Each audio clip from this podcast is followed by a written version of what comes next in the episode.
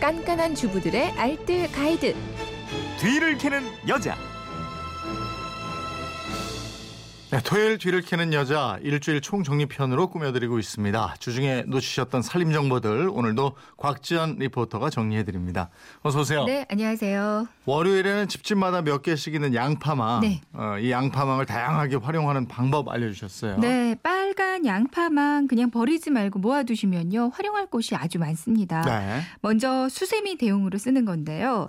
주방에 싱크대나 가스레인지 청소할 때, 또 욕실에서 욕조나 세면대 청소할 때, 그 일반 수세미보다 양파망으로 닦으면요. 네. 세제를 조금만 써도 거품이 잘 나고 흠집도 안 나고요. 음. 구석구석 닦을 수 있어서 좋습니다.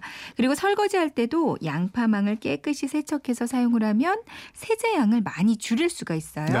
또 자투리 조각 비누들 모아서 쓰기도 좋고요. 음. 이 거품 세안하는데 버블 세안망으로 쓰시기도 아주 좋습니다. 네. 뿐만 아니라 채소들 껍질 벗기는데 활용하셔도 좋거든요. 음, 음. 칼로 벗겨내면 버리는 게 좀 많아서 아까운데 양파망을 깨끗이 씻어서 이걸로 벗겨내면 이렇게 살짝 얇게만 벗겨져서 아주 유용하거든요. 네. 무나 우엉, 생강, 감자, 고구마 이런 것들 껍질 벗길 때 활용해 보시기 바랍니다. 음. 그리고 충전기나 연결선 등등 이 잡다한 전선들 정리하기도 좋고요.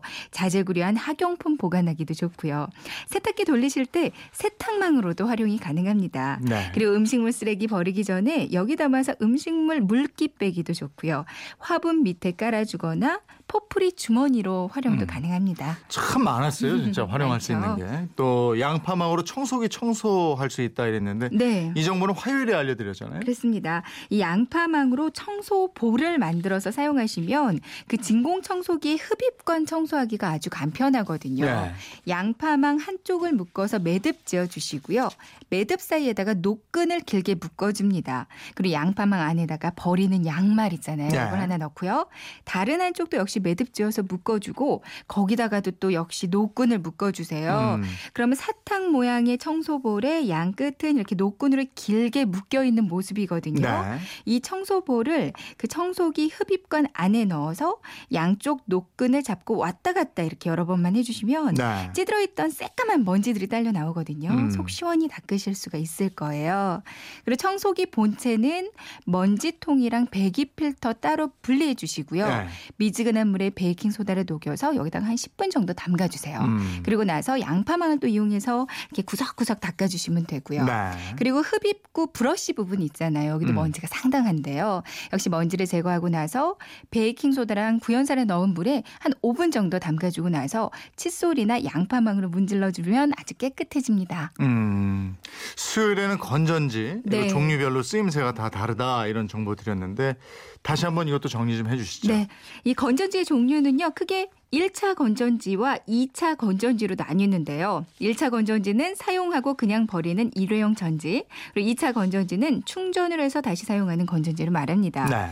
1차 건전지는 다시 또 재질에 따라서요. 망간 건전지랑 알카라인 건전지로 나뉘거든요. 네. 이 망간 건전지는 전력 소모가 일정하게 이루어져서 주로 적은 전력으로도 구동이 가능한 제품들 사용할 때 쓰는 게 좋고요.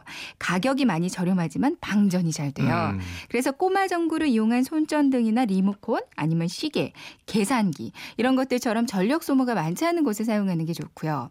반면에 알카라인 건전지는 꾸준히 큰 파워를 내 다가 배터리 수명이 다 되어갈 때쯤 급격히 방전이 됩니다. 네. 그렇기 때문에 높은 전압을 필요로 하는 제품을 사용하시면 좋거든요. 음. 뭐 흔히 뭐 디지털 카메라나 막 움직이는 구동되는 아이들 장난감 있죠. 네. 뭐 면도기나 MP3 플레이어 등등이 적합합니다. 그리고 또 사이즈에 따라서 AAA부터 AA, A, C, D 뭐 이런 것들로 나뉘잖아요. 네. 그러니까 건전지의 크기가 클수록 수명이 더 길고요. 음. 그리고 랜턴용으로는 뭐 6볼트나 9볼트형 건전지 많이 쓰이고요. 네. 동전 모양의 버튼 버튼형 건전지도 있습니다. 또 집에서 건전지 사용할 때 가장 중요한 게 사용한 거하고 네. 사용하지 않은 거하고 이거 같이 놓으면 안 된다는 거죠. 구분해 놓는 거라면서요? 네, 이게 가장 중요하거든요. 가끔 우리 구분이 안 돼서 새 것이랑 한 것이랑 같이 끼워 넣는 경우가 많이 있잖아요. 네. 이럴 경우에는 에너지가 높은 쪽에서 낮은 쪽으로 흘러서요. 아래쪽이 충전이 돼 버린다고 합니다. 네. 이렇게 되면 전체적인 그 사용 가능 용량은 줄어들고요.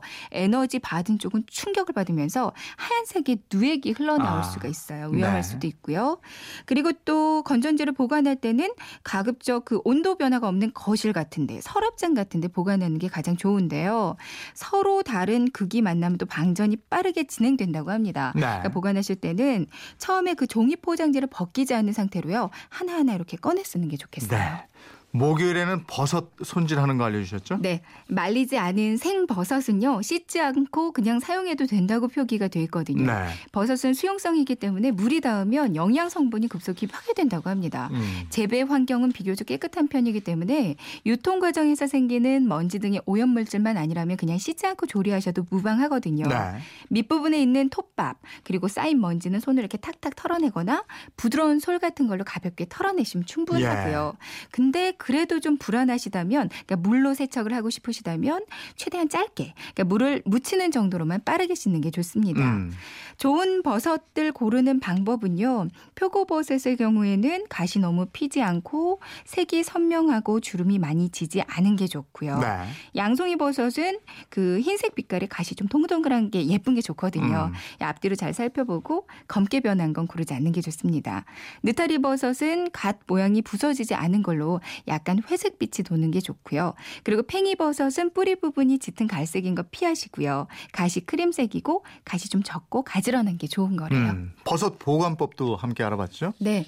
이 3, 4일 이내로 좀 빨리 드실 거라면 냉장 보관하시고요. 네. 더 길게 두고 드실 거라면 냉동 보관하시는 게 좋아요. 이 물기 없는 채로 냉동 보관하신다면 몇 개월도 끄떡없이 보관하실 수가 음, 있거든요. 음.